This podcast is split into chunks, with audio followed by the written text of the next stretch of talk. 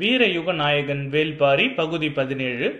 அணங்கேறி ஆடிய பெண்கள் உக்கிரம் கொண்டனர். போர்க்களத்தில் விரிந்த கூந்தலும் பிளந்த வாயுமாக நினைத்தை தின்று குதித்தாடும் பேயாடல் தொடங்கியது. துடியின் ஓசை காதை கிழித்தது. கூட்டத்தின் குலவை ஒளி பயங்கர அச்சத்தை ஏற்படுத்துவதாக இருந்தது. முன்புறம் கொற்றவையின் திசை நோக்கி துடியடித்து குலப்பாடலை பாடிக்கொண்டிருந்த பெண் ஆவேச மேலிட துடியை வீசி எறிந்து பின்புறம் திரும்பினால் நெருப்பு கோலமாக இருந்தன அவளது கண்கள்.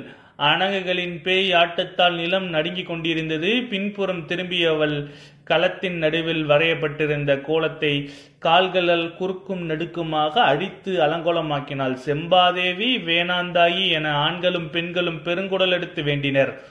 கதறலும் கண்ணீரும் கரை புருண்டன. கோலத்தின் நடுவில் நாணல் கூடையில் வைக்கப்பட்டிருந்த வெண் சாந்து உருண்டையை நோக்கி போனாள் அவள். அவளது கண்ணில் இருந்த ஆவேசத்தை கைகளில் வேகத்தை கண்டு கூட்டம் நடுங்கியது. அங்கு என்ன நடக்கப் போகிறதோ என பதற்றத்தில் கூச்சத்தில் உச்சத்திற்கு போனது. குலவை ஒளி பீரிட எல்லோரும் களத்தை நெருங்கிக் கொண்டிருந்தனர். ஆனால் அணங்குகளின் நாட்டத்தை தாண்டி யாரும் உள் நுழையபடியவில்லை வெண்சாந்து உருண்டையில் வைக்கப்பட்டிருந்த இரு கொம்புகளை ஆவேசத்தோடு பிடுங்கி எடுத்தாள் அவள். கூட்டம் கதறியது. பிறர் அவளை நெருங்க முடியாத வளையத்தி அணங்குகள் உருவாக்கினர். வேண்டாந்தாயி என உயிர் நடுங்க கத்தினர். கத்தும் குரல்களுக்கு நடுவில் அவளே பிடுங்கிய கொம்புகளை தனது இரு மார்புகளை நோக்கி உள்ளிறக்க துணிந்த போது கண்ணிமைக்கும் நேரத்தில் இடதுபுறத்திலிருந்து தாக்கப்பட்டு தூக்கி வீசப்பட்டாள். இரு கொம்புகளும் எங்கேயோ போய் உருண்டன. கூட்டத்தினர் வாய் பிளந்து நின்றனர். தாக்கிய குலநாகினி அணங்குகளுக்கு நடுவில் மூச்சிறைக்க நின்றாள். அணங்குகளின் ஆத்திரம் தனிய ஆரம்பித்தது. ஆவேசம் கொண்ட குலநாகினி காலத்தையும் கதையும் தனது இரு கைகளை கொண்டு இறுக்கி நிறுத்தினாள். கூட்டம் நிம்மதி பெருமூச்சு விட்டது. தள்ளப்பட்டு கீழே விழுந்தவளுக்கு ஆத்திரம் அடங்கவில்லை. பற்களை நரவரவென கடித்தபடி குலநாகினி நோக்கி பாய்ந்து வந்தாள். மரமே நிலை குனைந்து சரிந்து விழுவதைப் போல இருந்தது அவளின் பாய்ச்சல். அவளை வேகத்தை எதிர்கொண்டு தாங்க அசைய விடாமல் பிடித்து நிறுத்தினாள் குலநாகினி. கூடியிருந்தவர்களின் குலவை ஒளி மீண்டும் உச்சத்திற்கு போனது. அவளது இரு கைகளையும் பிடித்த குலநாகினி அப்படியே அடித்து வெண்சாந்து உருண்டை வைக்கப்பட்டிருந்த கூடைக்கு முன் அமர வைத்தாள். கூடையை பார்த்ததும் அவளின் கொதிப்பு கொஞ்சம் கொஞ்சமாக அடங்கத் தொடங்கியது. குலநாயகியை அந்தாந்து பார்த்தபடி அனைத்து பற்களும் தெரிவதைப் போல முழு வாயிலும் சிரிப்பை காட்டித் தொடங்கினாள். அதே போன்ற சிரிப்புடன் தலையை வேகமாக ஆட்டி அமைதிப்படுத்தினாள் குலநாகினி அணங்கு ஆடிய நான்கு பெண்களும் பல்வரிசை காட்டி சிரித்தபடி அவளை சுற்றி அமர்ந்தனர். குலநாகினி அந்த வட்டத்தை விட்டு வெளியேறி தனது இடத்திற்கு போனாள். கபிலருக்கு உடல் முழுவதும் வேர்த்து வடிந்தது. கூட்டத்திற்கு நெரிசலில் பாரி எங்கு நிற்கிறான் என தெரியவில்லை. நிலைமை அமைதியான பிறகு பாரியின் அருகில் அவரால் வர முடிந்தது. கணிக்க முடியாத நிகழ்வுகளை கையால் யாரால முடியும்? இது காலங்களுக்கு இடையில் நடக்கும் போர். நினைவுகளின் வழியை குறிந்து வழிகிறது. நம்மால் என்ன செய்ய முடியும்? வெட்டுக்காயம் இருப்பதோ? பல நூறு ஆண்டுகளுக்கு முன் பாரியின் வார்த்தைகளை கபிலரால் பற்ற முடியவில்லை. காட்சிகள் ஏற்படுத்திய கொதிப்பால் அவரது மனம் திணறி கிடந்தது. மூச்சுவிட முடியாத திண- திணறல்களோடு பாரியின் குரல் இருந்தது. கபிலர் பாரியை உற்று பார்த்தார். புருவம் உயர்த்தி பெருமூச்சு விட்டார். பாரி சொன்னான் கதை இன்னும் முடியவில்லை. கபிலரின் கரிவிழிகள் அசைவற்று நின்றன. மூன்று வாரங்களுக்கு பிறகு பெரும்படையோடு உழையூர் தலைவன் செம்மலை அடிவாரத்திற்கு போனான். அப்பொழுது அவர்களை எதிர்த்து போரிட அங்கு யாரும் இல்லை. அந்த பெரும் பொக்கிஷ மலை தங்களது ஆளுகைக்கு வர காரணமான மகன் கிள்ளியை கொண்டாடி தீர்த்தான் தந்தை. சில மாதங்களுக்கு கிள்ளியின் குதிரை உறையூரின் பெரும் வீதியை கடந்தபோது தொலைவில் வெண்ணெய் விற்கும் பெண் ஒருத்தி போவது தெரிந்தது. சற்றே அருகில் போய் பார்த்தான். அவனால் நம்பவே முடியவில்லை. தலையில் கூடையை சுமந்து போய் கொண்டிருந்தவள் செம்பா. வாய் பிளந்து நின்றான். அன்று நள்ளிரவு நடந்த தாக்குதலில் இந்த அழகு தேவதை அழிந்து போனாள் என்று அல்லவா எண்ணியிருந்தேன். எனக்காகவே மீண்டும் வந்தவது போல் அதே தெருவில் வந்து நிற்கிறாளே என திகைத்து போனான் கிள்ளி சற்றே திரும்பி அவனை பார்த்த செம்பா சின்னதாக சிரித்துவிட்டு நடந்தாள். அன்று பார்த்ததை விட மெழுகேறிய அழகு. அருகில் இருந்தவனை அழைத்து குதிரையை அவன் கையில் கொடுத்த கிள்ளி போய் தந்தையை அழைத்து வா. அன்று பார்க்காத அழகை இன்றாவது பார்த்து கொள்ளட்டும் என்று சொல்லி அனுப்பினான். அவள் பின்னால் நடந்தான். இறங்கு வெயிலில் ஊரை விட்டு மிக தள்ளி முன்னர் கடை போட்டிருந்த நிலத்தை நோக்கி அவள் நடந்தாள். அடர்ந்த செடி கொடிகள் துளிர்த்து கிடக்கும் பாதையில் அவள் நடந்து போகும் அழகை ரசித்தபடி பின்னால் நடந்தான் கிள்ளி. அவள் வேண்டுமென்றே எதுவும் செய்வது போல் தெரியவில்லை. கைகளை இந்த பக்கமும் அந்த பக்கமும் நீட்டி பூக்களை பறிப்பதும் பூச்சிகளை தட்டி விடுவதுமாக அவள் நடந்து கொண்டிருந்தாள். பின்னால் வரும் ஒருவனுக்கு அவை அனைத்தும் சமிஞ்சைகளாக இருந்தன. காற்றில் பறந்தபடி காமம் கொண்ட இணை தும்பிகள் அவளின் முதுகுக்கு நேராக பறந்தபோது தலை வணங்கி அந்த இடம் கடந்தாள். பின்னால் வந்தவன் அந்த காட்சியை கடக்க முடியவில்லை. பெரும் கூடையை கவிழ்த்து போட்டிருப்பதை போன்ற அந்த சிறு குடில் தனித்திருந்தது. அவனை திரும்பி பார்க்காமலே குடிலுக்குள் நுழைந்த செம்பா பலரை மூடாமல் திறந்து வைத்தாள். அவள் நடக்கத் தொடங்கிய பொழுதிலிருந்து அவனை அழைத்தபடிதான் இருக்கிறாள். வீட்டுக்குள் நுழையும் போது தனித்தனியாக அழைக்க வேண்டுமா என்ன? அவன் குடிலுக்குள் தலை நுழைந்தான். அதற்குள் வைக்கோல் பாய் ஒன்றை விரித்திருந்தாள். அதன் நடுவில் கால் மடக்கி அவள் அமர்ந்தபோது தும்பி உடல் மடக்கி பறந்தது. அவனின் நினைவுக்கு வந்தது. முன் செல்லும் தும்பியை நினைத்தபடி பின்னந்தலை சரிய பாயில் படுத்தாள். செம்பாவின் முதுகின் மேல் கை வைக்க போதும்தான் தெரிந்தது. அவனுக்கு உள்ளிருந்த ஆபத்து பிடிபடத் தொடங்கியது. குடிலுக்கு நான்கு திசையிலும் செம்பாவை போல நான்கு பெண்கள் குத்தவைத்த நிலையில் உட்கார்ந்திருந்தனர். பார்த்த கணத்தில் சட்டென்று எழ முயற்சி செய்யும் போது ஆளுக்கு ஒருவராக அவனது கைகளையும் காய்களையும் பிடித்தனர். அவன் கடும் கோபத்தோடு கூச்சலிட்டு தன்னை விடுவிக்க முயன்றான். அவர்கள் பெரும் அழுத்தம் கொடுக்காமல் மிக இயல்பாக அவனை அழுத்தி பிடித்திருந்தனர். நாள் ஒன்றுக்கு நூறு மாடுகளுக்கு நானூறு காம்புகளில் பால் கறக்கும் விரல்கள் பெரும் கிடைக்குள் விதவிதமான கொம்புகளோடு உரசி கிடக்கும் எண்ணற்ற மாடுகளை விலக்கி நகர்த்தி தள்ளி வெளிவரும் கைகளை அதுவும் ஒருவர் இருவரல்ல நான்கு பேர் அவனால் என்ன செய்ய முடியும்? செம்பா குடிலில் மேல் செருகி வைக்கப்பட்டிருந்த இரு கொம்புகளை உருவி எடுத்தாள். அதுவரை கத்திக் கொண்டிருந்தவன் கண்களுக்கு முன் மரணத்தின் வடிவத்தை பார்த்து உறைந்து போனான். குருதி கரையேறி இருந்த கொம்புகள் கூவனின் தொண்டைக்குழியில் இறங்கியவை.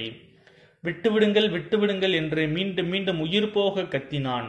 காவேரி ஆற்றங்கரையில் செழித்து கிடக்கும் மரப்புதிர்களை தாண்டி தனித்து இருக்கும் குடிலுக்குள் போடும் கத்தல் யாருக்கு கேட்கும்? செம்பா கால் மடக்கி அவன் அருகில் உட்கார்ந்தாள். நெஞ்சிக்குழிக்குள் கொம்பை இறக்கப் போகிறாள் என அவன் நடுங்கிய போது அவனது மார்பில் கோவனுக்கு பிடித்த ஒற்றை சுழி கோலத்தை போற்றாள் செம்பா.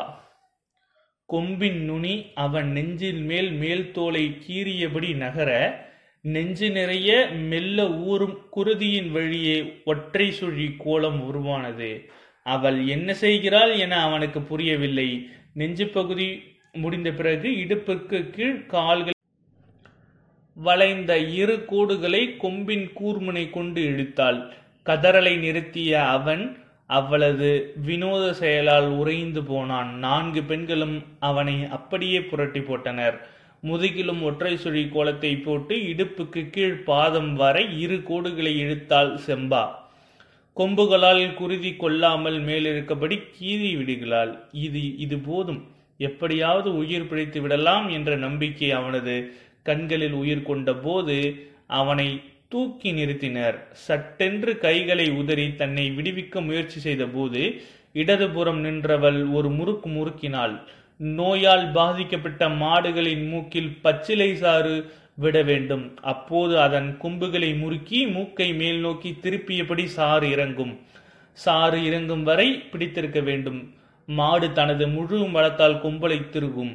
ஆனால் அதை பிடித்திருப்பவர் அசைவிடக்கூடாது. மாட்டின் கொம்பை திருகி நிறுத்தும் பணிதான் கிடையில் அவளுக்கு பல நாள் கொடுக்கப்பட்டிருக்கிறது. அவனது கையை சற்றே திருகிய போது உள்ளுக்குள் எத்தனை எலும்புகள் நொறுங்கின என தெரியவில்லை. ஆனால் இவ்வளவு நேரமும் அவன் கத்திய மொத்த கதறலும் இப்பொழுது ஒரே நேரத்தில் வெளிவந்தது. போதும் என நினைத்து திரும்பிய செம்பா அப்போதுதான் அவனது தோலை பார்த்தால் வலது கை தோற்பட்டையில் ஒரு சுழியை கீறி விரல்கள் வரை இறக்கினாள். அதே போல இடது கையிலும் இழுத்தாள். கொம்பை மீண்டும் மேற்கூரையில் சொருகிய செம்பா குடிலுக்கு ஓரத்தில் வைக்கப்பட்டிருந்த நாணல் கூடையை எடுத்தால் அதில் மணமணத்து கிடந்தது வெண்சாந்து உருண்டை. அதை இரு கைகளால் அள்ளி அவனது கணுவில் இருந்து கழுத்து வரை பூசினாள். வெண்ணியின் குளுமை அவனது உடலெங்கும் பரவியது. கூடை நிறைய இருந்த வெண்சாந்து உருண்டை அவன் உடல் முழுவதும் மணமணத்து நால்கரும் பிடியை விட்டு விலகினர். உயிர் பிழைத்தால் போதும் என குடிலை விட்டு ஓடினான் கிள்ளி நீண்ட இடைவேளைக்கு பிறகு வெண்சாந்து உருண்டையின் மனம் காற்றில் பரவி பறைகளின் மூக்குக்குள் இறங்கியது. ஓடிய கிள்ளியின் இடதுபுற தோளில் வந்து அமர்ந்தது ஒரு காகம். ஒரு கைகளால் அதை திட்டிவிட்டு திரும்பும்போது மூன்று காகங்கள் வலதுபுற தோளில் வந்து அமர்ந்தன. இன்னொரு கையை தூக்கி முடியாததால் வலது கையாலேயே அவற்றை தட்டி விரட்ட முயன்ற போது தோலின் கிழிபாடுக்குள் இறங்கி இருந்தது காக்கையின் அழகு. ஐயோ என கத்தி வாயெடுத்தவன் செயலை மறுகணமே வாயெடுத்து வைத்தது எதிர் திசையில் படபடுத்து வந்து கொண்டிருந்த பறவைகளின் பெருங்கூட்டம். காய்ந்த நாணல் கூடையை நார் நாராக கிழிக்கும் அளவுக்கு பறவைகளின் வெறி கொள்ள செய்தது அந்த வெண்சாந்த உருண்டை. மாலை நேரத்தில் பறவைகளின் வலசை போகின்றன என ஊரார் நினைத்த போது அவை அனைத்தும் அலையலையாக வந்து இவன் மீது இறங்கிக் கொண்டிருந்தன. துள்ளத் துடிக்க கதறியபடி அவன் ஓட ஓட பறவைகளின் கூட்டம் மகிழ்வை அவனை சூழ்ந்தது.